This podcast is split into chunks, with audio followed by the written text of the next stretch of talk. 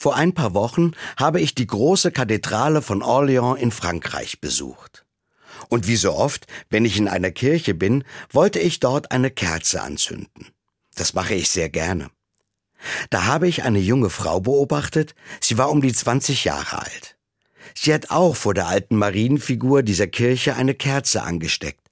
Aber nicht nur das.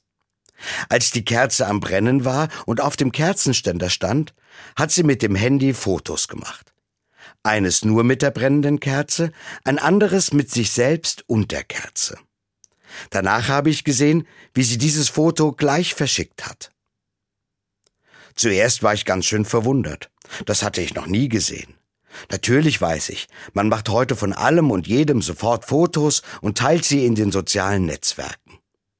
Aber auch vom Kerzenanzünden in der Kirche? Ich habe mich gefragt, ist das nicht etwas ganz Persönliches, das man lieber für sich behält? Aber je länger ich darüber nachgedacht habe, desto klarer ist mir geworden, ich zünde meine Kerze in einer Kirche ja meistens auch für jemanden an, an den ich gerade besonders denke. Zum Beispiel für die Studentin, die bald eine schwere Prüfung schreibt, oder die Frau, die eine schwere Operation vor sich hat. Meistens spreche ich noch ein kleines Gebet dazu. Manchmal erzähle ich auch hinterher der Person davon. Ich habe für dich eine Kerze angezündet.